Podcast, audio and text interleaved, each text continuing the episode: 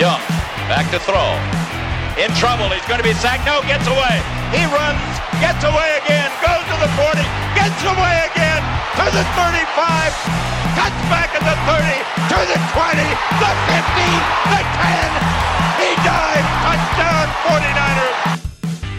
What's up, everybody? It's Zane Affy with Al Sacco with another episode of the 49ers Web Zone No Huddle podcast. And Al, it's training camp week. It's officially started. We're in full swing, got a few practices under our belt. Nine days out from the first game as of the recording of this show. And I'm pumped and I want, like, we hear little bits of information coming out here and there, see little video clips of guys running drills. And Al, I just, I want more.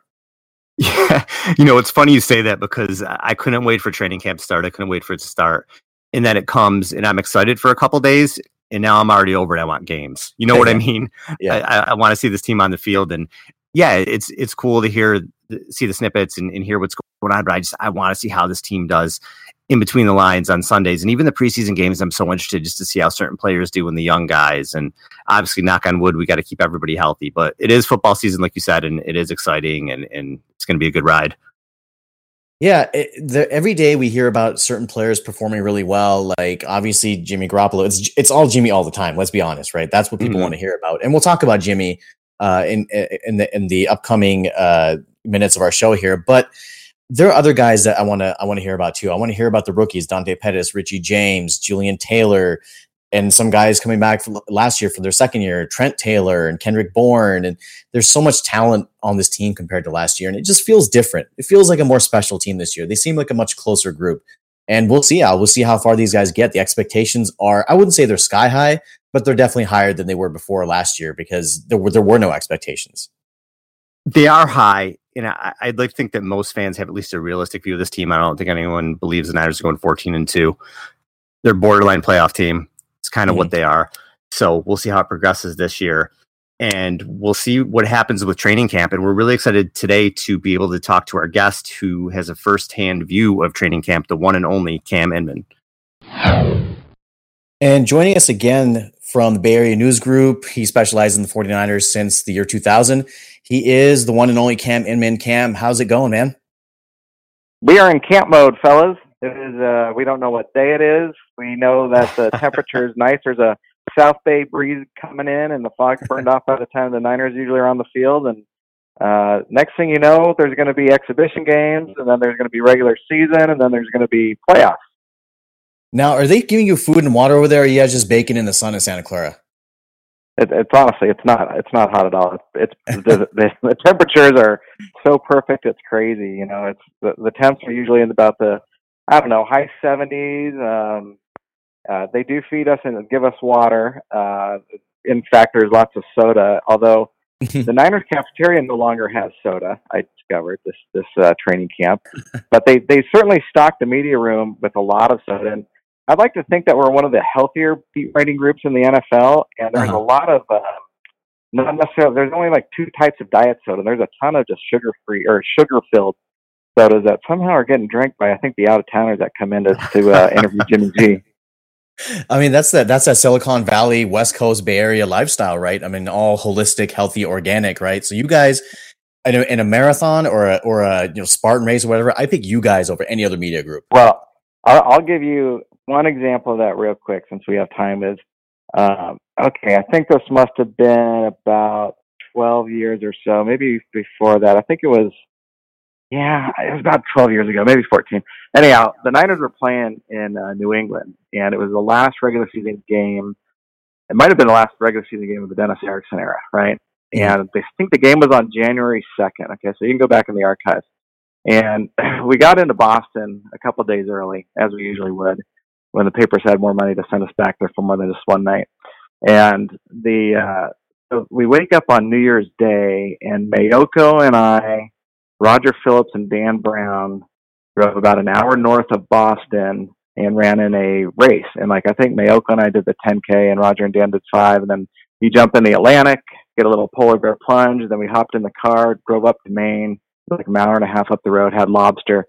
So anyhow, we get to this um, lobster joint up in Maine, and I'm in the parking lot, and I get a call back from a guy that I've been wanting to interview, and it's Scott Pioli, who at the time was the Patriots personnel uh, director, right? Mhm. And so I was doing a story on how the Niners were going to try to mimic the Patriots' success, or they should, by drafting smart players. The Patriots had had a habit of drafting really smart guys. And so Pioli called me back and he's like, "Hey, how you know, how you enjoying Boston?" So I'm telling him the story I just told you, how he ran ran this race. A little place called Salisbury Beach. There's snow on the ground because it's January one, and the, the Atlantic water was just paralyzingly cold.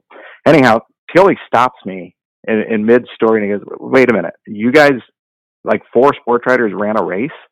I'm like, "Yeah." He goes, "Oh, there's no way in hell anybody from the East Coast would ever do anything like that." and I'm like, "Yep, that's us." And that's not the we we run races like I I still run on the road, but we've we usually do a couple runs. Uh, we we've done some fun ones. We we did a, uh Halloween run once in Chicago where we had to dress up in costume, and I think so, somebody was in charge of it, and they got us all doctors uh, doctor coats, and we ran like 5k in doctor coats. Oh, that's fantastic. That is awesome. Hey Cam, if you have the chance, you should check out uh, that. There's a 5K in Golden Gate Park. Uh, it's it's like a 5K, 15K. Hot, the hot chocolate run happens every January. I, I did that once and it was fantastic. Like they have like hot chocolate stations for you, and they give you chocolate chips on the way instead of like water. It's it's it's very gluttonous. It's awesome. Well, there the one two things. One, the Niners don't play in San Francisco anymore, uh, so there's no real reason to go there.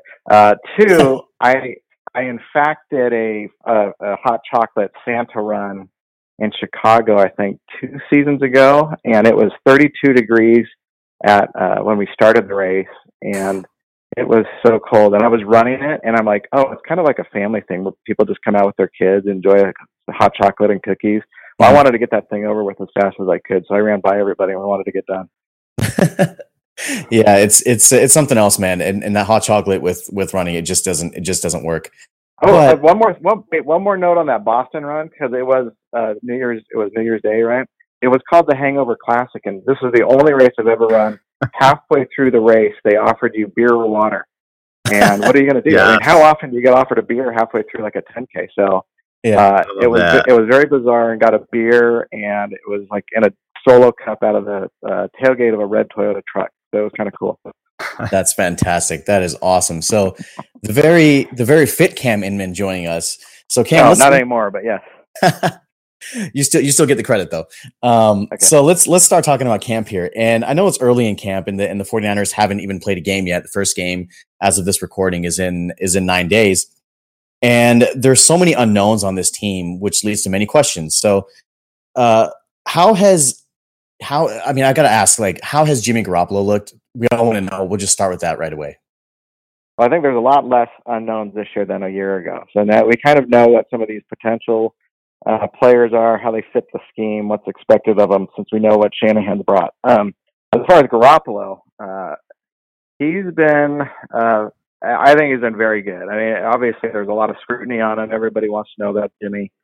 Um, in practice, he he seems to have gotten progressively better. He's always had the uh, oh, you know, the leadership, captain qualities. He's very outgoing with his teammates. They all like him. Um, like even in warm-ups, they'll look at the offensive lineman will try to start a chant of Jimmy, Jimmy, Jimmy, just to tease him and stuff. And he like he like fired back about something like Staley, Staley to try to like change the course. So he has fun with it. The teammates still love him. But uh, in terms of on the field, uh, you know, guys would be wondering at the start of camp whether he has deep ball accuracy because we haven't seen much. We didn't see much of it last year when he played. Uh, haven't seen much of it in practice, but that was kind of the situation last year with with um, with Hoyer too. And then Hoyer kind of hit some deep balls, and everybody's like, "Oh, everything's cool." Marquise Goodwin looks awesome, right? And then it didn't really happen in the season. But Jimmy, he's come along and that. Uh, I don't think that's necessarily a concern. Um, but one thing I did notice at practice, and he, it's the way he can throw guys open and just kind of keep plays alive. Uh, a quarterback's got to do that and just kind of do a little impro- improvisational and, and know how to read his receivers and trust his receivers because, like for instance, there's a play where he's rolling right, he can't see where the receiver is. There's there's too much traffic in front of him. Uh, six foot two quarterback, so he's not too tall, but he can see enough. And he threw a, a pass probably about 20, 25 yards on the boundary, and George Kittle was running right to it. I think he made like a one-handed catch and got his feet in. Mhm. Uh, it was a spectacular play, even though it's training camp, nobody's really hitting him. But it's it's plays like that that give you the belief that the Niners have their quarterback. Um, a lot of other plays too that, that do it, but that's just one example. And uh, all systems go and keep the Jimmy Jimmy G hype machine going. So I got to ask, what what about the other quarterbacks? Like, how has CJ Beathard looked so far? CJ's looked up and down. Um, he looks fine though. Uh, I, totally, totally good as a, as your number two quarterback. Uh, no matter what, it, it, would be such a drop off between Jimmy and whoever, right? But CJ had so much um, experience and rough experience last year playing for the 49ers. He got he got beat up like few quarterbacks do and survive, uh, and it, it's made him stronger, more resilient. Uh, he, you know, he has ups and downs. It's it's uh, and and it's you know he's working with the twos usually, so it's not like he's um, throwing to the number one receivers or behind the number one line option. Mm-hmm. And but he at times he'll throw some. He threw a pass today that was about 25 yards, and just the velo. I wrote down velocity just because it. You know, just knowing, okay, he's he's got a gun. I mean, people don't really realize it because we didn't see much of it last year because he was on his back a lot. Um, but I'm I'm I totally like the guy a lot. I think he's he's got a right uh, the right demeanor. Um, not arrogant. He's very self confident. Uh, he wants to play ball, and it's exactly what you want in a backup quarterback. Cam, we really liked what Matt Breida brought to the table last season, and obviously the team paid a lot of money to get Jerick McKinnon in, and he never in his career has had more than 159 carries. Jerick McKinnon. Do you see McKinnon being the bell cow back, or is this going to be a timeshare with Breida? How do, how do you see these carries getting split up this year? I see it being 70 30 McKinnon at least, uh, maybe 75 25, just because he's such a valuable asset for what Shanahan wants in a running back with the dual threat ability. And he, he he's such a great receiver. I, I think he's going to have a monster year, guys. I think he he's going to have so much production. I've been saying this, and it's like I don't want to oversell him, but he, as long as he's not fumbling, because he did have some fumble issues in Minnesota. Mm-hmm. Um, I really like the guy. I mean, he's five foot nine, tough as nails, and he wants to prove everybody that he he he earned that paycheck. And he didn't have much action in Minnesota because one, he was behind Adrian Peterson, and then he was behind Dalvin Cook. So he was behind these two really really good running backs. And it, regardless of how good of a running back he is, Kyle Shanahan's going to use him so well, and the way that he has schemes his offense. I think we all really appreciate that now and know that he he gets he maximizes his talent from guys. And so I get a little carried away when I think about how great McKinnon can be because I'm like, okay, what year was it? Roger Craig had the thousand thousand rushing and receiving. That was at 85. And I'm like, there's no way McKinnon can do that yet. It had my curiosity going that he's such a dual threat, and if if Shanahan relies on that that much, and they don't really have a, a major receiver that they got to constantly feed, then McKinnon's going to get a lot of action. And, and one more thing, and, and that's no offense to Breida because I love Breida. I, I love the way he conducts himself. He's always been like a really classy pro ever since he came in last year. But um, even when like last year's OTAs or spring workouts, I'm like, this guy, this guy's got something. And by training camp, I'm like, he's gonna make the team. He, he's so fast, and he's got his head on straight. Um, and Joe Williams didn't, and that's why you saw Breida uh, took the spot last year. So now it's a question: of, Is Joe Williams going to be able to push Breida for number two? I don't think that's the case yet. I don't think they trust him enough yet. But that's kind of what the exhibition games are for too. Now, do you see Joe Williams possibly getting cut after obviously being drafted last year?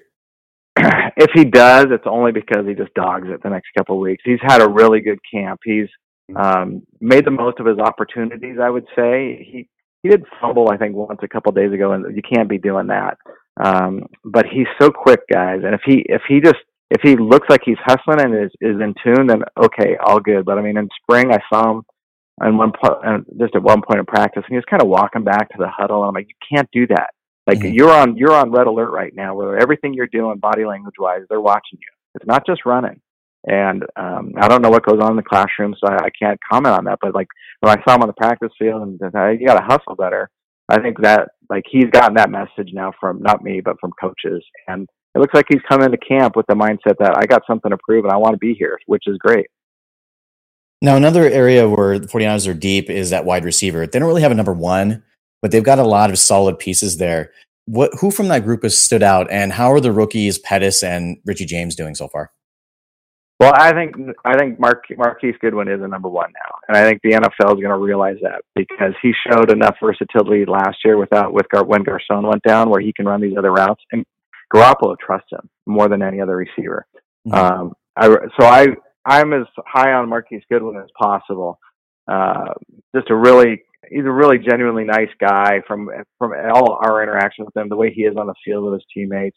Just really likable character. Um, and you know, uh, so Dante Pettis enters the and enters the fray now, and where is he going to fit? Because this guy is super talented, second round pick. So obviously they they wanted to upgrade the receiving core, and he's going to be a great returner in special teams. But i'm I'm trying to figure out well whose spot will he eventually take?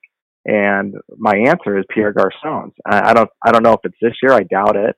Um, outside possibility of it, but he's not going to necessarily take over Trent Taylor's spot at slot. I mean, he could, Mhm. and Trent hasn't been fully practicing yet because of a back issue.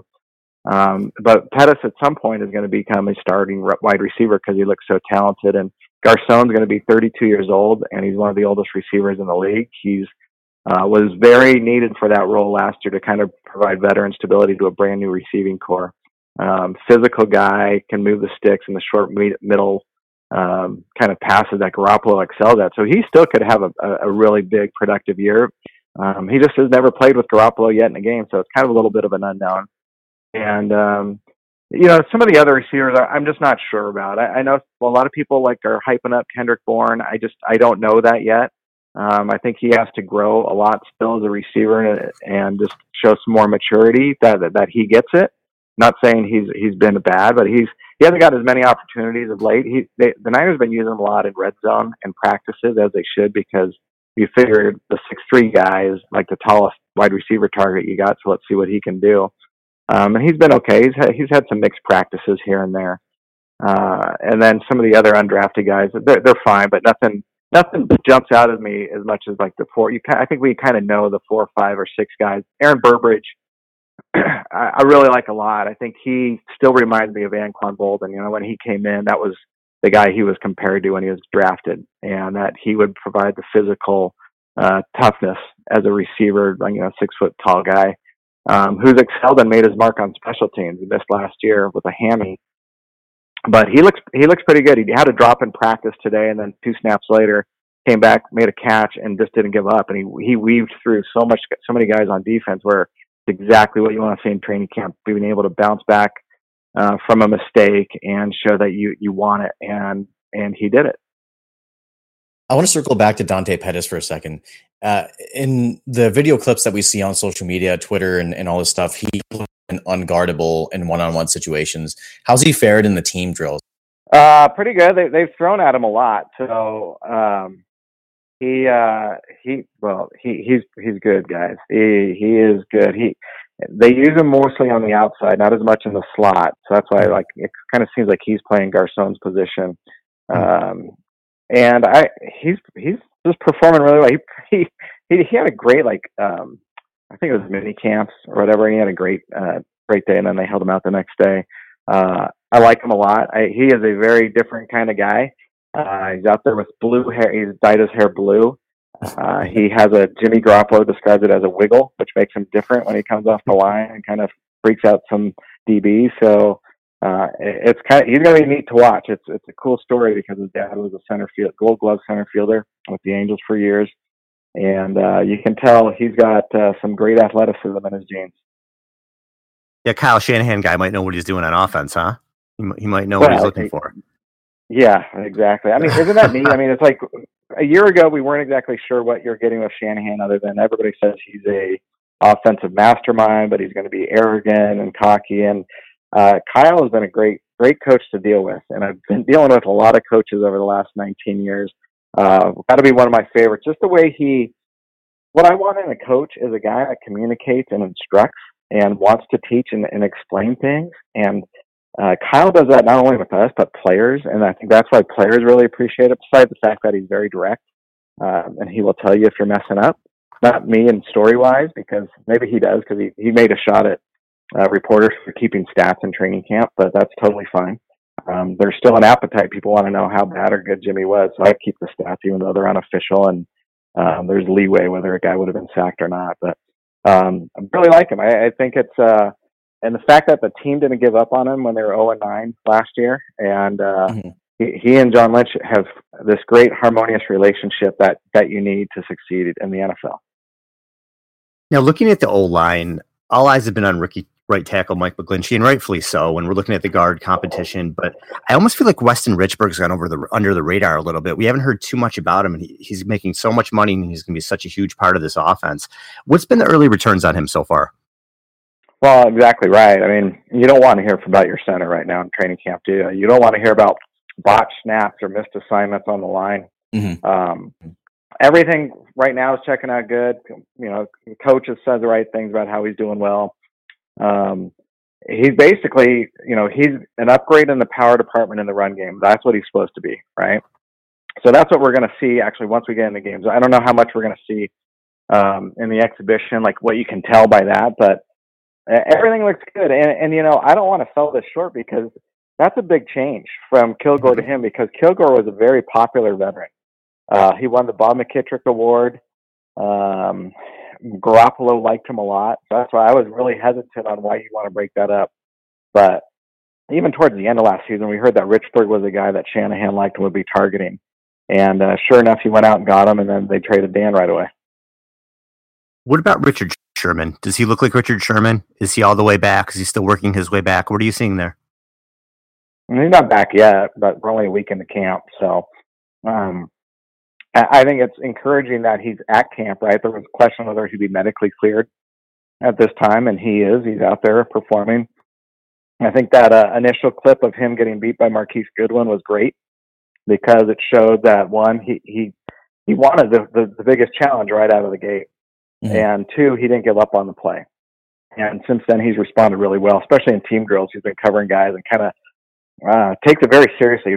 He's he's he's a wonderful football player, guys. I mean, he's not only very smart, he he he knows his craft. He wants to perfect it, and uh, just very admirable the way he's gone about it. And can you imagine just a year ago talking so highly of Richard Sherman uh, when he was the he may have been one of the all-time hated rivals in 49ers history. Now we know about Robert Saleh and how he's going to be relying on uh, Cassius Marsh and Jeremiah Attaochu to get pressure off the edge. But are there any other names that we should be watching, like Pita Taumoepenu or Ronald Blair? Uh, you can watch them, but I don't think you're going to see greatness out of either one. Um, I, the one I want to watch more than anybody is DeForest Buckner. And the guy, ever since I saw saw him the first time on the field a couple years ago, I said this guy's going to be an All Pro just how he goes about his business, how he looks, how how he doesn't take plays off, and uh, very big and powerful, right? Kind of what you thought you were getting in Arik Armstead, you're getting in DeForest Buckner. And what I've been hesitant about is how they're they they keep saying, you know, he's going to be on the inside, right? He's going to be a force on the inside. We're going to use our pass rushers to funnel the quarterback uh, back up up the middle towards Buckner. Well, that doesn't always work if you don't have good edge rushers to push the pocket, right? So uh, and what we've kind of seen recently, and I don't think this is necessarily giving away scheme because I asked the coaches about it, so they're on the record, is, you know, when they go to a dime package with six DBs out there, and they got three down linemen, well, DeForest Buckner's on the edge, and I love it because uh, he he is a force, and mm-hmm. he doesn't need those games necessarily to get open. I think we all were wondering, well, okay, so he might be the one that takes over that Justin Smith role from years ago, right? Where he mm-hmm. can set up a pass rusher next to him and kind of occupy two blockers. That still may be the case. Um, but I really like the fact that if they use him on the edge, he's going to be awesome. And then, then you can put Solomon Thomas in the middle where that's where Solomon belongs, even though they want to try him out at Leo uh, to kind of get going on their base, which I, I just don't know if that's going to work. I, I think he's he's best utilized as an interior pass rusher, uh, interior run stopper, and and you know in his defense, he's actually looked pretty good in camp too. Uh, mm. He's gotten pressure more than I uh, remember seeing last year in camp. I've been seeing that same thing about Solomon Thomas ever since he got drafted. As soon as they put him out there at Leo, I'm like, he's miscast out there. Like he played, he said himself, he played about 90% of his snaps inside at Stanford. And if you put him next to Buckner, I really feel they could have something there. Well, the coaches, I mean, the coaches said that last year too. They repeatedly said his best spot is in, on the interior um, it's almost like they have to try something on the edge to see if there's anything there with him because I, as much as they kind of like and are hoping that Jeremiah Attaochu and Cassius Marsh can be, you know, quality pass rushers, it's not like an every down threat like Aldon Smith was, right? And there's not many of those, and that's why. So you you take chances and see what you can do to mix it up a little bit. And yeah, they they had to bring in Elvis Dumervil last year because they didn't have anybody that did it, and you know Elvis did a- admirable, but uh, what is Elvis was like 33, 34 maybe, mm-hmm. um, and he was still getting more production out than these young guys. Couple more for you, Cam. I got to ask about Arik Armstead. He's hurt again and he's got issues obviously staying on the field. He's missed about half his games that he's that he's been eligible to play last couple of years. Uh, guys like Jullian Taylor uh, uh are stepping up now. What's is is Arik Armstead in danger of being cut? Uh, well, not while he's hurt, because if he is, then he's eligible for that nine million dollars uh, in his fifth year option. So they're not going to cut him. Mm-hmm. Uh, but it's a hamstring issue, and it's not something that that they're dismissing as being precautious. It's uh, sounds like a significant hamstring injury. And I remember a year ago that was Jimmy Ward's right at the start of camp. Remember, and Ward mm-hmm. was out the throughout camp, and I believe he missed at least the first, maybe at least the first game, yeah, because of that hammy.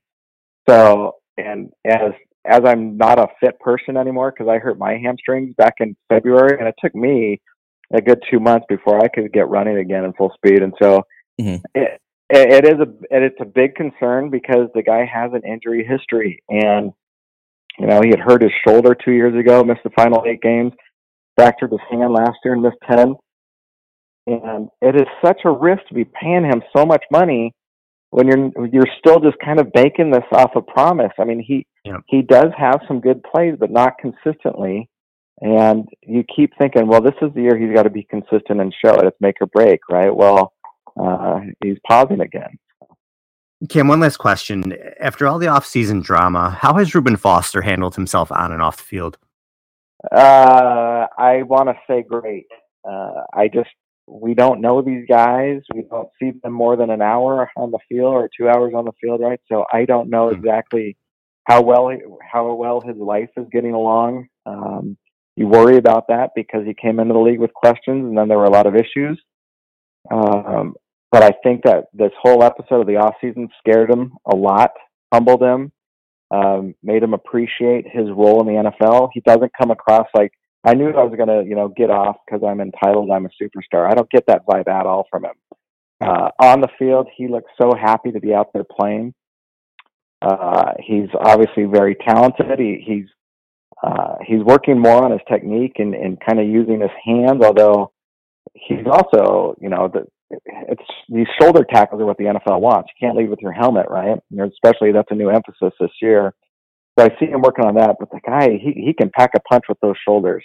And I know at the end of last season there were shoulder stingers with him, but there were also at the start of the like rookie or his rookie training camp and at the start of the rookie year he had ankle issues, right? And there's this concern with Reuben that I think everybody remembers from last season where almost once a game he goes down with a nick and you you get you you get worried that oh this could be something right and like yesterday in camp he he uh, was doing pass protection against Kyle Juszczyk and he did a spin move and I think his quad went right into Kyle's knee and that basically a Charlie horse and so like he went down and the trainer came over checked him out briefly but he stayed in and practice so that was a positive sign but just all the flashbacks from last year with the injuries that's that's the other thing that you just worry about. Reuben plays so reckless and just so passionate uh, that he's got to protect his body a little better.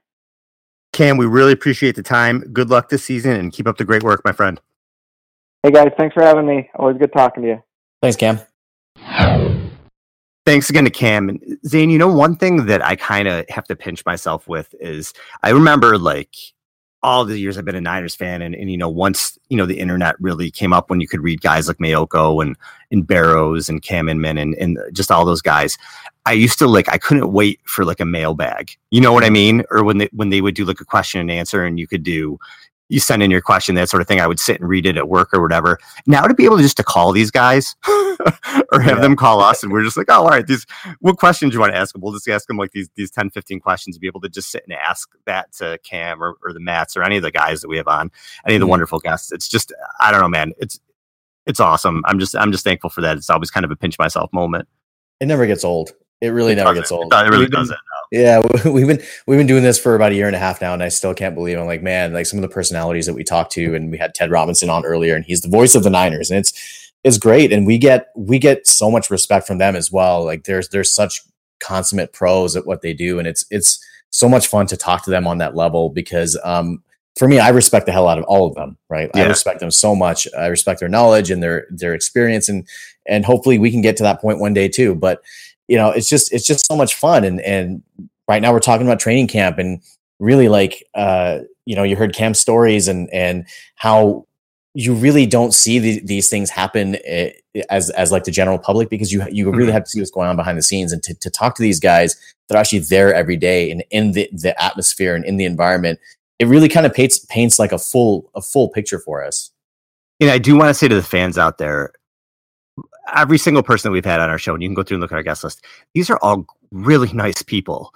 it's mm-hmm. it's not like a show where they come on and you, you know they're not nice before they come on and then you start recording and they change personality. These people are all like this off air too. Mm-hmm. They're just nice and and we chat on and off air and they, they just could not be nicer and they could not be more accommodating. So the fans definitely should know that. Like the people covering the team, the players, there are a lot of good dudes here. You know, a lot of good people doing this. And that's anytime, you know, you follow somebody or watch money on TV or, or, follow a team or whatever it is, it's it's always good to know that these these guys are really good people. So fans definitely know that. Yeah, I agree, and I I couldn't have said it better myself. Like I've been in contact like personally with some of these people, like meeting them through the open practices and everything. And every time I talk to them, like they're they're just so welcoming and they've kind of welcomed us into like the the media community. And it's it's just it's kind of like one big family, which which you know going into this I didn't really expect, but um, because I didn't know what to expect but mm-hmm. everybody's been so so so accommodating to us. So I think I think that's it's just a great thing even with the other podcasts, like if, if you just look at the other, you know, Dylan D. DeSimone's podcast now, the, the fourth and nine podcast, or Locked on 49ers, mm-hmm. you know, Rondo Sports, or Nothing But Niners, or you know, there's 49ers Hub, uh, there's Niners Radio. I don't want to forget anybody, you know, all, all those other Niner podcasts, uh, Better Rivals. Everybody's so supportive of everyone else. You know what I mean? There's no competition. Everybody kind of retweets the tweets, hooks each other up. You know, it's just, it, it is, it's, it's like a nice, community almost with the people that cover the Niners, whether it's on a higher level or smaller time, whatever it is. It really is. Everybody looks out for each other and kind of helps everybody else out. So it really is, man. 49ers fans have it good because they have a lot of good, good, smart people covering this team. And 49ers fans have it really good because they got a quarterback and they got what looks like an up and coming team. Maybe not this year, but you know, next come next year and then the following years, I would definitely say this is a contending team. And it starts right there at quarterback, Al. Like we, it was the first question we asked Cam, and you know that's what everybody wants to talk about. So why not start with with what everybody wants to hear? Yeah, and, and Jimmy's looked good in in the practices. You know, he's he's been accurate. He had some issues with deep balls in the first couple practices, and, and that was the thing from last year too. Garoppolo was four for sixteen on passes that traveled twenty yards or more. So that was something, and while it's a small sample size, something that he would have to work on. And he's been a lot better at that recently. And look, you know, even if there's things that he does struggle with, Kyle Shanahan's going to scheme him to not struggle. You know, he's going to put him in a position to succeed. Mm-hmm. So it's it is really exciting, and just to have that franchise quarterback, he's the guy. And we talked about it last show how much better the Niners were, just that huge difference that they were when he was in there. And yeah, to have him in there. And one one thing I thought was was pretty great. I was looking at the games that he started last year. The way he spreads the ball around is unbelievable. Now, in his five starts, first start, eight different receivers caught the ball. Second mm-hmm. start, eight different receivers. Third start, eight different receivers. Fourth start, nine different receivers. In the last game of the year against the Rams, his fifth start, 10 different receivers caught the football. That's mm-hmm. pretty amazing. Everybody's touching the ball. It's the number one receiver is the open guy. Last season, five different receivers had 60 plus targets for the Niners. Goodwin had led the team with 105. Hyde had 88. Garcon had 67. Kittle had 63. Taylor had 60.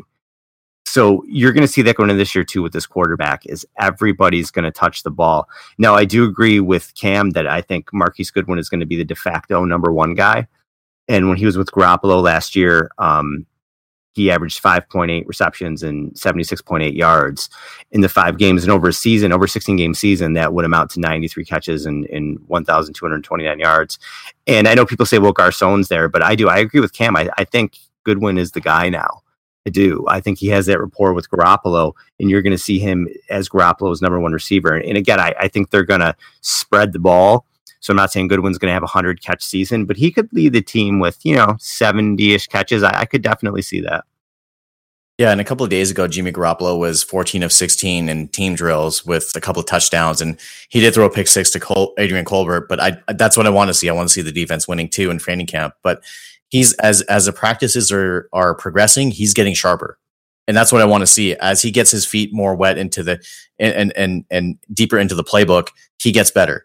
And Dante Pettis was actually on the radio here locally today, and he was talking about playing with Jimmy Garoppolo and like seeing a quarterback of that level, like you look at him and you know he's the next level guy. You know that he is, despite what ESPN said with the second tier and all that crap, you know that Jimmy Garoppolo is a legitimate NFL quarterback and that he has a chance to be elite just by the way that he directs guys, by the way he's able to read a defense, his intangibles, his mechanics, like everything about him screams superstar quarterback.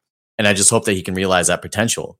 Now, when it comes to the receivers, there were I believe there were six guys last year that ha- had over 30 catches. Carlos Hyde, Marquise Goodwin, George Kittle, Trent Taylor, Pierre Garcon, Kyle Juszczyk.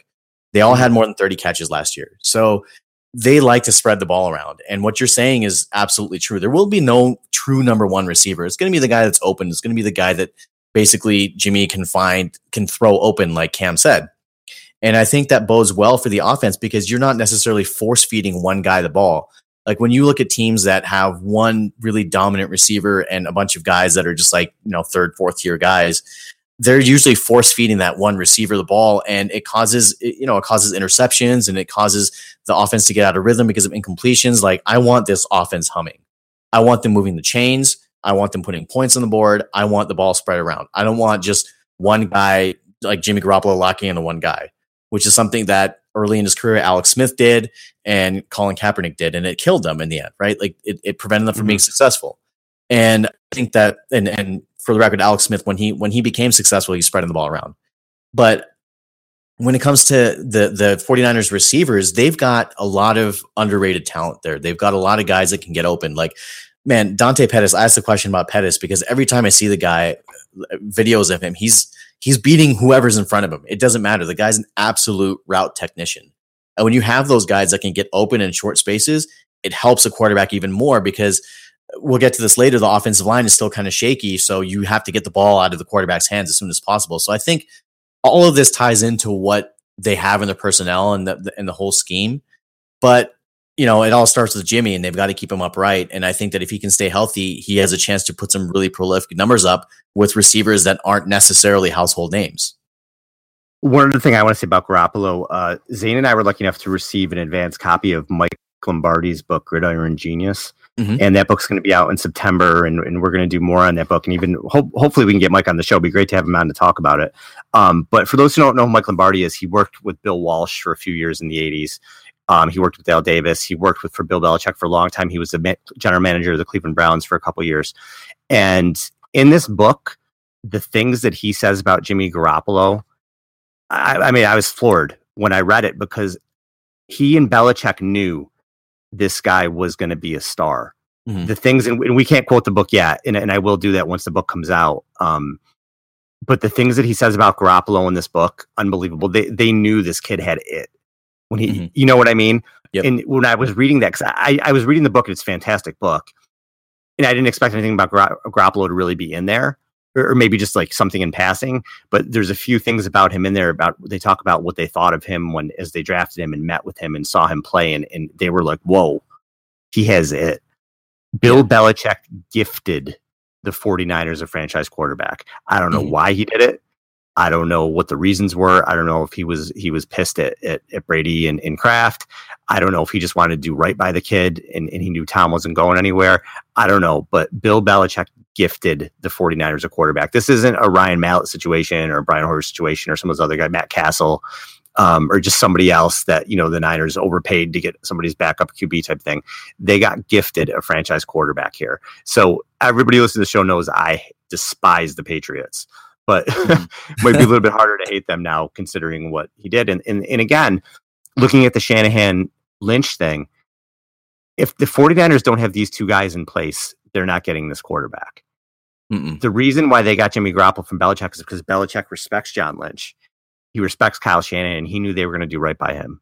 By Garoppolo. He knew that, that Garoppolo was going to a good situation because he thinks so highly of Garoppolo. He wanted to put him in a good spot, you know, in, mm-hmm. in, in the other conference, but he wanted to put him in a good spot and, and he did that. So again, Niner fans just really appreciate what you have right now. It's been a long time coming. You haven't had a quarter. I don't think, and I'm not saying he's going to be Steve Young or Joe Montana because I, it's unfair. But the last real Pro Bowl quarterback this team had was Jeff Garcia, and I think Garoppolo is going to be better than Garcia. So I think you're about to see a really good run of quarterback play coming up here. Um, so yeah, definitely, definitely appreciate that. But one thing I want to mention quickly, and we you know we talk about the receivers and Marquise Goodwin and everything like that. I was looking at the the roster a couple years ago in 2016. The receiving group was so bad. All right, 2016, their top five receivers, okay, in receptions: Torrey Smith, Quinton Patton, Jeremy Kerley, Rod Streater, Chris Harper. It was like a year and a half ago. Mm-hmm. And now we're looking yeah. at Goodwin, Garcon, Taylor, Pettis, Bourne, and then three guys we don't even know if we're going to make the team. Richie James, Aaron Burbridge. Burbridge was also on the team in 2016, but you know he didn't really play much. Um, in Aldrick Robinson, what they've done with this receiving group is amazing. It's amazing mm-hmm. what they've done in just a year and a half. And, and again, there there may not be that star guy on there. There's a lot of guys who can play here. Yeah, and there's a, you know there's a lot to unpack there. Like I want to I want to address like several things there that you said that the Mike yeah, Lombardi book. Rambling, dude. Yeah. No, no, no. I, I think I think it's great. I think I mean you're you're pretty much right on on on the same page as me. Like the Mike Lombardi book, fantastic. Like I I'm looking through that and I'm like I gotta talk to Al about this. Like oh, there's so certain good. things so like, good. The Bill yeah. Walsh stuff, and again we'll get into. It. It's amazing. It's amazing. Yeah, yeah, and, and I can't wait to do the the show when we act, we can actually the book actually releases. We can actually do the show uh, talking about it. It's going to be a good one. Um, and just regarding the quarterback position, just to just to finish up on that, this feels like a Steve Young story. Like this feels exactly like how it was when Steve Young was sitting behind Joe Montana. Like people don't remember how badly Steve Young wanted to play. Like he was out in the media, he was telling everybody that he wanted to play and he could get the job done. And in the end, he did. And in the end, he became a Hall of Fame quarterback. But I'm not saying Jimmy Garoppolo will, will follow that same trajectory. But I'm saying that this has this is eerily similar to that same same situation. What did we hear from Jimmy Garoppolo last week? He said that he felt like he could compete with Tom Brady. He felt like he could. He was right up there with him. What is Steve Young saying playing with Joe Montana? He said the same thing. In fact, mm-hmm. like if you go and watch their old America's games of I believe 88 and 89, Steve Young is in those quoted on video saying this. Like he's on camera saying this. So this whole situation with getting Jimmy Garoppolo, it it sometimes these things require luck. Like if the Tampa Bay Buccaneers never traded Steve Young to the Niners, they would never have had Steve Young. So mm-hmm. I think that this is another one of those situations where they just got very, very fortunate that there was a team that needed to unload a quarterback desperately to keep their superstar happy. And the 49ers are the beneficiaries of that. And I really think that this is going to be one of those like franchise altering transactions, much like the the Packers getting Aaron Rodgers falling to them was. And I think that if the they can keep Jimmy Garoppolo healthy, and if they can keep surrounding him with with better parts, like you said, you mentioned the names. Like this is not like the Dennis Erickson 49ers. This is not like the early 2000s 49ers where Arnaz Battle, Cedric Wilson, and Jason McAddley were were and and Antonio Bryant were running around. Like these Jason, Jason McAddley, that's a name. That that's Jason McAddley.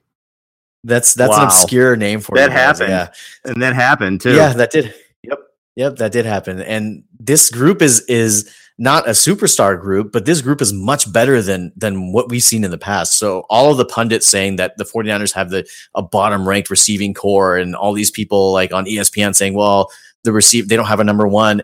It doesn't matter because you don't need a number one when you have a good quarterback because he'll find the the guy that's open and you rely on guys to win their one-on-one matchups and you find the mismatch. So I think that that they have enough. Like it's not like like I said the early 2000s where they had like bottom of the roster guys starting at receiver. Now these guys can can play on any team in the league. Like any team in the league would be happy to have Marquise Goodwin or Pierre Garcon or Trent Taylor in the slot. And uh, just watch at the end of this year, we'll we'll be talking about about Dante Pettis as the next breakout receiver he has that type of potential. So I think that they've set themselves up really nicely. They've got an heir apparent for Pierre Garcon and Pettis. They've got a slot guy in Goodwin. They've got they've committed to uh, sorry, they've got a slot guy in Taylor. They've committed to Goodwin for another three years. I think that they're that they're set up. Their window is opening. It's just starting to open, and they realize that. All right, the 2005 49ers, ready? Because because this is hilarious to me now. Rasheed Marshall, Brandon Lloyd, Arnaz Battle, Johnny Morton, Jason McAddley, Billy Bajema, who was a tight end, right? Yeah. And then um the quarterbacks that year it was okay. Smith in his rookie season, he was awful that year. Tim Rattay, Ken Dorsey, Cody Pickett, they went 204 for 389, 52% completion percentage, 2,190 yards passing in a season. I don't know that's possible. Eight touchdown passes, 21 interceptions. We had to live through that. That team's, Mhm. dude, that team somehow won four games. Mhm. That may have been Yeah. the worst offense in the history of football. Yeah. Yeah, it was bad. Wow. And like 49ers fans, that's that's that's what you're coming from. Like what you see in front of you now is so much better than what you've seen in the past. So for the people that are kind of worried if there's not enough talent on this team, there is enough talent, and specifically the coaching staff. Like you mentioned, you mentioned Kyle Shanahan and and and the the front office of John Lynch. Like these guys, like players want to play for them. Like you look at the the off field interactions between these team between the the teammates on this team and it's a completely different vibe. Like they seem like a close knit group of guys. Like they care, they care, they genuinely care about each other. Th- It's Yeah. not a team of like guys that are just like you know one offs and they just go home and do their own thing. These guys care about each other, and the usually the teams like you can't you know obviously you have to go on the on the field and, and produce on the field, but the teams that care about each other, they're usually the teams that are most successful. And what you're seeing right now is a culture shift. And Jimmy Garoppolo is kind of thrown into the middle of this whole tornado that has happened since Trent Baalke left. There are only 16 players on the roster that played when Trent Baalke was here. They've literally flipped almost the entire roster in two years. So what you're seeing right now is is hopefully the beginning of something really really special, and I and I really think it is. And you get guys like on on the defensive side of the ball, like Richard Sherman, like they they want to come here. And you know, I can't remember uh, outside of the Harbaugh years any time like that where the 49ers had a team past the year 2003 that people wanted to come to. And that was a great point you made about the locker room too. This is a tight knit group. This is a group that looks like they're going to play for each other, and and yeah, you can't underrate that. You really can't. It's not a team that's going to separate. They weren't separated. There was no infighting last year when they were, you know, 0 and 9 or whatever it was. And they're a tight knit group. You know, they probably built off that. So yeah, that's that's really important too. That was a good call by you. Um, one other thing I want to talk about, Zane, was the injuries that we've seen so far. And again, knock on wood, there's not going to be any huge ones. They happen every year in the NFL to every team, but you know, knock on wood, we don't hear any big ones soon. But there have been a few that have happened, and the one that we talked about with Cam was the Arik Armstead injury. And this is just like you know, you hear this and you're like, here we go. And I know it's just a hamstring, and you say, oh, he's back on the field in a few weeks, but it's not just a hamstring. You know, it was a shoulder, and it was a broken wrist, and it was mm-hmm. the guy can't stay on the field. He's missed 18 of his last 32 games, and it gets to the point, and Cam mentioned this too. Like, you hear about this potential, this potential, but if the guy can't stay on the field, and listen, I, I, I actually think Armstead's a better player than he gets credit for. I, I do. He's good against the run, and he does get pressures. He doesn't get to the quarterback, but he does get pressures. Mhm. But he's only got six sacks in his career, and you look, uh, I think he had like one and a half sacks one year, um, two and a half sacks another year. You know, he's never had like one really big season with sacks. It's always like a couple here and a couple there. Mhm. Um, and with with him, he can't get any momentum. You know, maybe he can end up with six or seven sacks in the season, but he can't stay on the field. So he plays six games and he's got a sack and a half. He, well, he can't go on a run because he can't stay on the field. And here we go again with this. And all of a sudden now you're seeing Jullian Taylor, the seventh round pick, is getting first is getting first team reps. So if this guy steps up and the Niners like him, what do they do? You know, are they going to keep Armstead around? And I agree with Cam. I don't think he's going to get cut, but I don't know. I just I wondered when that why they picked up his fifth year option to begin with, and this just looks like just another first round pick that just is never going to pan out. And I hope it does. I hope he can get healthy and I hope he have a nice season. And, and if he is on the field, he, I I do think he's he's he's a good player, but can he stay on the field? I, I don't know. I really don't at this point. I think they really just picked up his his option because they just needed camp bodies. Like the, the roster was just so poor that they just needed somebody to come and just basically be a traffic cone and play that position. I, I really think that's what it was. And they had the for the next two years, though. Well, I mean, like, uh, yeah, I mean that that could be a misstep as well. But I mean, like, I'm not I'm not too high on Arik Armstead as it as it is. But I really think that they were probably like, okay, let's see what we can get out of him, and and we can maybe cut him and have a cap hit minimal, right? So I'm not sure what his what hit, what the cap hit would be.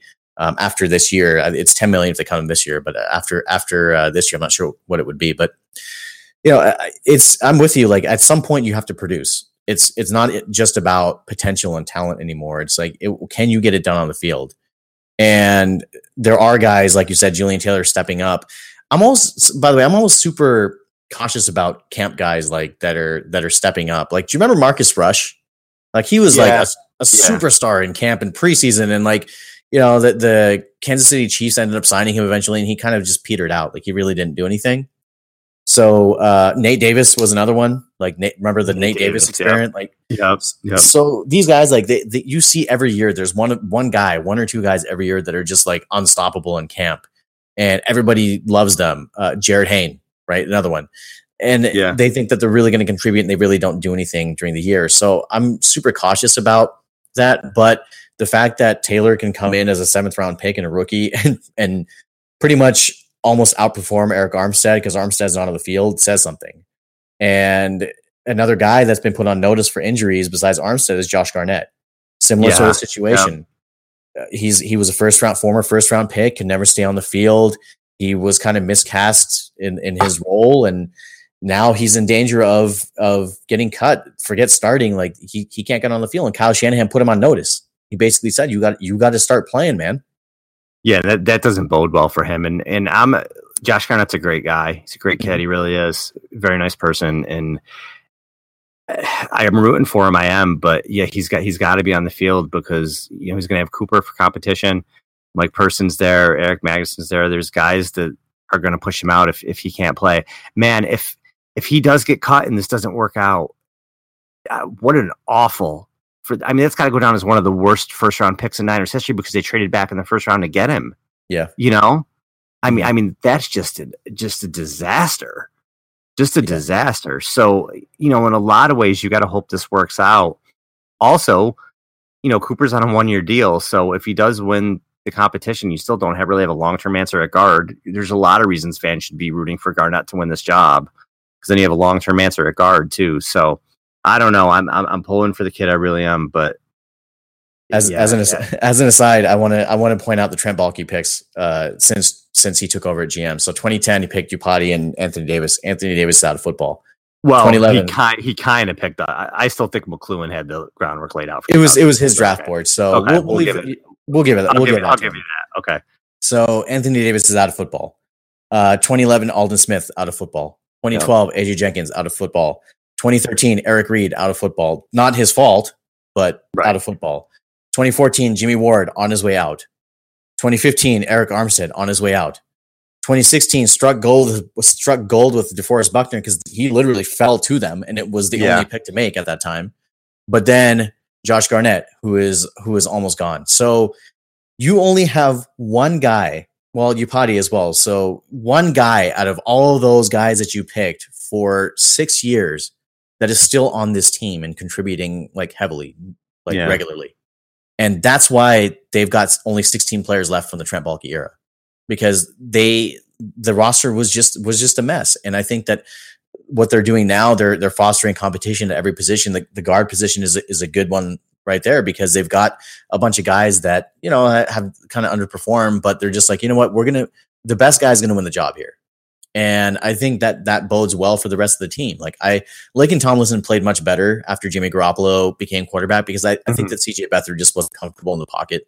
And, and, how could you expect him to be? He was just a rookie. And he he took a lot of hits, he took a lot of unnecessary sacks, and it made the offensive line look worse than it actually was. And once they got like an actual NFL like ready quarterback in there, and Jimmy Garoppolo, it's not to no disrespect to CJ, but there is, like you say, there's a big drop off, right? When you go from right. Garoppolo to CJ Garoppolo was able to get rid of the ball quickly and account for the offensive line being poor, uh, or or you know learning a new scheme. So I think that Laken Tomlinson is going to be okay at, at guard. I think that they'll put him next. He's he's going to be on the left side next to Staley, and the right guard. We'll see. We'll see what they do, man. I mean, it's it's between Cooper, Magnuson, um, Garnett is in there as well. Mike Person is in there as well, um, and we'll see who gets to play next to McGlinchey. And uh, like Cam said, Weston Richburg, you haven't heard much about him because he's been having a solid camp. So the offensive line will, I think, be a little bit better than people expect, but that right guard position still scares me. Yeah, we'll have to see with the O line, and we'll have to see. I still think, like I've been saying it since they drafted him, She's going to have growing pains. He mm-hmm. just is. I like the point Cam made though. If you're not hearing about Richburg, it's probably a good thing. you know, we probably don't want to hear about him at all. Mm-hmm. But we'll see about that guard spot too. You know, listen, if if that right guard is an issue and right tackle, you have a rookie. You better hope Jimmy's getting rid of the ball quickly. So we'll we'll definitely see what happens with that. But you brought up Jimmy Ward too, and his hamstring's tight again now as well. Mm-hmm. Because here's another guy, like again, can't stay on the field, and Ward's going to be important for them this year. He is. I think he's if he's healthy, I think he will play meaningful snaps, and I I really believe he could beat out K'Waun Williams if he's healthy in the slot. Mm-hmm. He could do that, but again, he's another guy that can't stay on the field. What what are you going to do? And yeah, these Baalke picks, and you even look at the players that aren't with the Niners when they leave the 49ers. They they're either on the bubble with other teams in terms of rosters or they're out of football. Yeah, I mean these were yeah, yeah, I mean these were you know you look at Quinton Patton and I mean I could probably go on the list probably goes on and on that horrendous 2012 draft. I don't think any of those guys are even in football anymore. Mm-hmm. Um, is, is Joe Looney still playing anywhere? He might be, but other than that, none of those guys are. I mean, just bad pick after bad pick. You know these receivers and everything else. Just he he hit on Tartt. Tartt looks like a really good pick in Buckner. Mm-hmm. I mean, who else really? Yeah, I mean, Hyde was Hyde was okay as well, but he just didn't fit the scheme anymore. Yeah, Hyde's Hyde's a good player, but again, if you take a running back that high, you I mean, th- I think like, and these guys got drafted later than Hyde did, but you know, like a Kareem Hunt or an Alvin yeah. Kamara, you know, you want them to have an impact. Mm-hmm.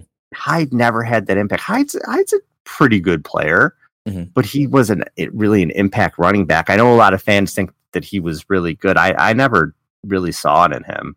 Um, mm-hmm. A good player, sure, but below average pass catcher, a good runner, and you know he broke a lot of tackles behind the line of scrimmage and things like that. You know, his yards after contact were good after his first hit. You know, because he was the line was so bad, but he never really, you know, he had a lot of opportunities this season, and his yards per touch were, you know, Breida had more higher average on yards per touch than than Hyde did this year. Yeah, great blocker at the end though. of the season.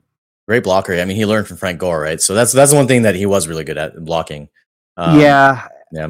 I, I, don't know. I just I, I was always very lukewarm on Hyde. I thought you know he would kind of tease you and have that big game, and then he'd sort of disappear. I remember the um, Jim Tomsula's year. He had the remember he had a huge Monday night game mm-hmm. against the Vikings. You know, this guy's about to break out, and then he got hurt after six games. But I don't even he didn't have another good game the rest of the season. You know, yeah. So. Yeah. You know, I, I'm I am excited to see what McKinnon and, and Breida are going to do. See, I Cam said, and listen, Cam knows more than I do, but he said that he thought McKinnon would get at least 75% of the carries. I, I still think Breida is going to be involved more than people think in terms mm-hmm. of running the ball. And maybe maybe I'm living in a fantasy world with this, but I don't know. I just I think Breida's really good. And I just keep seeing what Shanahan did with with Freeman and Coleman, and I can see sort of that that type of split where Freeman would have, you know, 220 carries, 210, and and Coleman would have like 120, 130. So I, I can I can or uh, yeah, yeah, I could see that that type of split. So yeah, Matt Breida, he I don't know if you saw it, but he put uh, Reuben Foster in the blender. Like, I did see that. Yeah. yep. Yep. I mean, that's that's not to say Foster is bad in coverage because we know he's he's going to be an elite player. But Matt Breida, like the the agility and the the shiftiness that these running backs can show, it's exactly what Kyle Shanahan wants out of out of his running backs. And Bobby Turner, who's the running backs coach, longtime running backs coach, uh, that's been with the Shanahan family, first Mike Shanahan and now Kyle Shanahan. Uh, he's he's been able to coach up a lot of guys into thousand yard rushers that that we didn't really think. Like think of those old Denver Broncos teams, and I've said this before too. Like you've got Mike Anderson, Olandis Gary, Peyton Hillis, Tatum Bell, Clinton Portis was a was a better player, but not a first round pick. Like all of these guys were were coached by uh, Bobby Turner, and it just shows. Uh, Terrell Davis, obviously. So it just shows you don't need a first round pick to to be able to run this offense or this running running game. So I think that the the it's going to be an adjustment period for both of them, but when they really hit their stride and they can show off what they can do, it's really going to create a lot of mismatches. And I said this the, earlier this week on Twitter, Al. I said that the way that the 49ers are going to beat you is they're going to out scheme you, even if you think you have more talent. The 49ers may not be the most talented team in the league, but you better be sure that they will be one of the most offensive, offensively sound teams in this league. Like Kyle Shanahan to me is the is the brightest play caller in, in the game. And now he's got some toys to play with and a little bit of talent to play with. So I think that you'll you'll really see them maximize, especially McKinnon and Breida. They've had limited roles in their careers, but you'll see them start to maximize their potential. One thing I want to touch on too before we wrap this up, and it's not Niner related, but the Raiders are a mess. Don't they, they just seem to you like the Raiders are going to be a mess? this whole yeah. Khalil Mack thing, if they let that guy go, I mean, and you don't know you don't know what's happening behind the scenes. Maybe they're making every effort and Mack's just not having it. But mm-hmm. I don't know. I just feel like Jon Gruden. Maybe they'll come out and win twelve games and shut me up. But I feel like Gruden's got all these old guys on the team. Mack's not in camp. They had so much promise two years ago. The Raiders, remember, and everybody's loving Carr, and mm-hmm. it all looks good. And, and Cooper looks like he's going to be a big time receiver, and it kind of all kind of went to hell last year. And now I, I know people are excited about Gruden, but I don't know. This could get entertaining. Yeah, there was a there was a I was listening to radio on the way home in the talk show and there's this Raiders fan who called in and he was ripping the 49ers. He was like, "Well, why are you guys covering the 49ers all the time?" Is on uh 95 95.7 uh which is the the Raiders local affiliate here. Yeah. And he was like, "Why are you guys covering the Niners and Garoppolo all the time? They're so overrated this and that." And the host response was basically like when you guys were six and ten and then went twelve and four, none of the Niners fans called in and were like, "Why are you covering the Raiders?" Right? Like you cover who is you cover who is hot, you cover who is up and coming. Like the Raiders right now, the hiring of Gruden, I, ten years, like I can't believe they did that. Like that's the most Raiders thing ever. That's the most yep, like Davis family thing ever. Like, do you remember when they brought back Art Shell like several times? Yeah, like, it's like yeah. the same exact the same exact thinking from Al Davis to Mark Davis. The Raiders' and desperation, yeah, exactly. They, they're desperate to put people in the seats. They're desperate to have this transition to Vegas. And frankly, I I, I care about them now because they're in the Bay Area and I love the Bay. But after they're gone, I don't give a crap about them because they're not no longer in the Bay Area anymore. Like, I mean, I, I know a lot of friends who are Raiders fans who are just like they're heartbroken by this because not only is the team leaving, but they're just making such dumb moves on the way out. Like they brought in Jordy Nelson, like an, an over the hill Jordy Nelson, and a soon to be suspended Martavis Bryant. They traded a third round pick for Martavis Bryant, and he may be gone for the entire year on a suspension. Like I can't mm-hmm. believe they did that.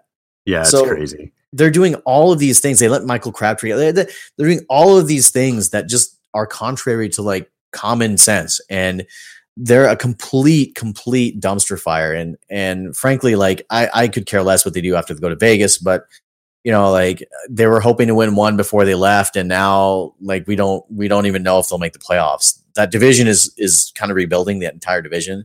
Um, san diego is probably the best team in that in that division right now. If they but can stay I, healthy yeah, yeah if they can stay healthy. But i mean like really like if they make the playoffs it's it's just solely going to be the fact that they won a terrible division. Right. And before we go out i just want to i just want to address one thing. So um everybody knows about the the Redding fires and the fires around California that are going on right now. I I was passing through Redding uh, just a few days ago, um, and we were driving down from the the Pacific Northwest. Um, had some business up there to come down, and just driving through there, the smoke was so thick, like you couldn't see like a mile in front of you. There was ash falling on the car. Um, the entire sky was orange, and we're talking about like from Oregon into California, like six hours of it and um, to the people out there, you know, like if we have any people listening to us out there, like we hope that we can give you a little break from everything that's going on up there. Our thoughts and prayers are with you. Um, please, everybody, donate to the Red Cross. Um, you know, there people need blood, people need um, donations, they need all sorts of things. Anything that you can give, um, you know, it's all over. It's all over the internet where you can donate. So please, um, Niners fans, come together help your fellow humans out um, and and let's just keep those people in our in our thoughts and prayers. Definitely definitely. All right i want to say thank you to cam inman again for coming on the show. We, we always love talking to cam about the 49ers you could follow him on twitter at cam inman. You could follow me at alsacco49 and zane at zane 49ers and download our podcast on itunes. And please leave us a, a review a good review. Don't leave us a bad review, um, but leave, leave us a review. Let us know how you think we're doing. Um, and we're also on SoundCloud. We're on Google Play and 49erswebzone.com as well. So buy a t-shirt. Zane, yo, yeah, please too. Anybody, somebody buy a t-shirt. just, just, buy one, man. Buy yeah. it for somebody else. You don't have to wear it, but use it as a rag. I don't know, but but buy one. um, yeah. Anyway, for Zane, this is Al. Thanks, everybody. See you.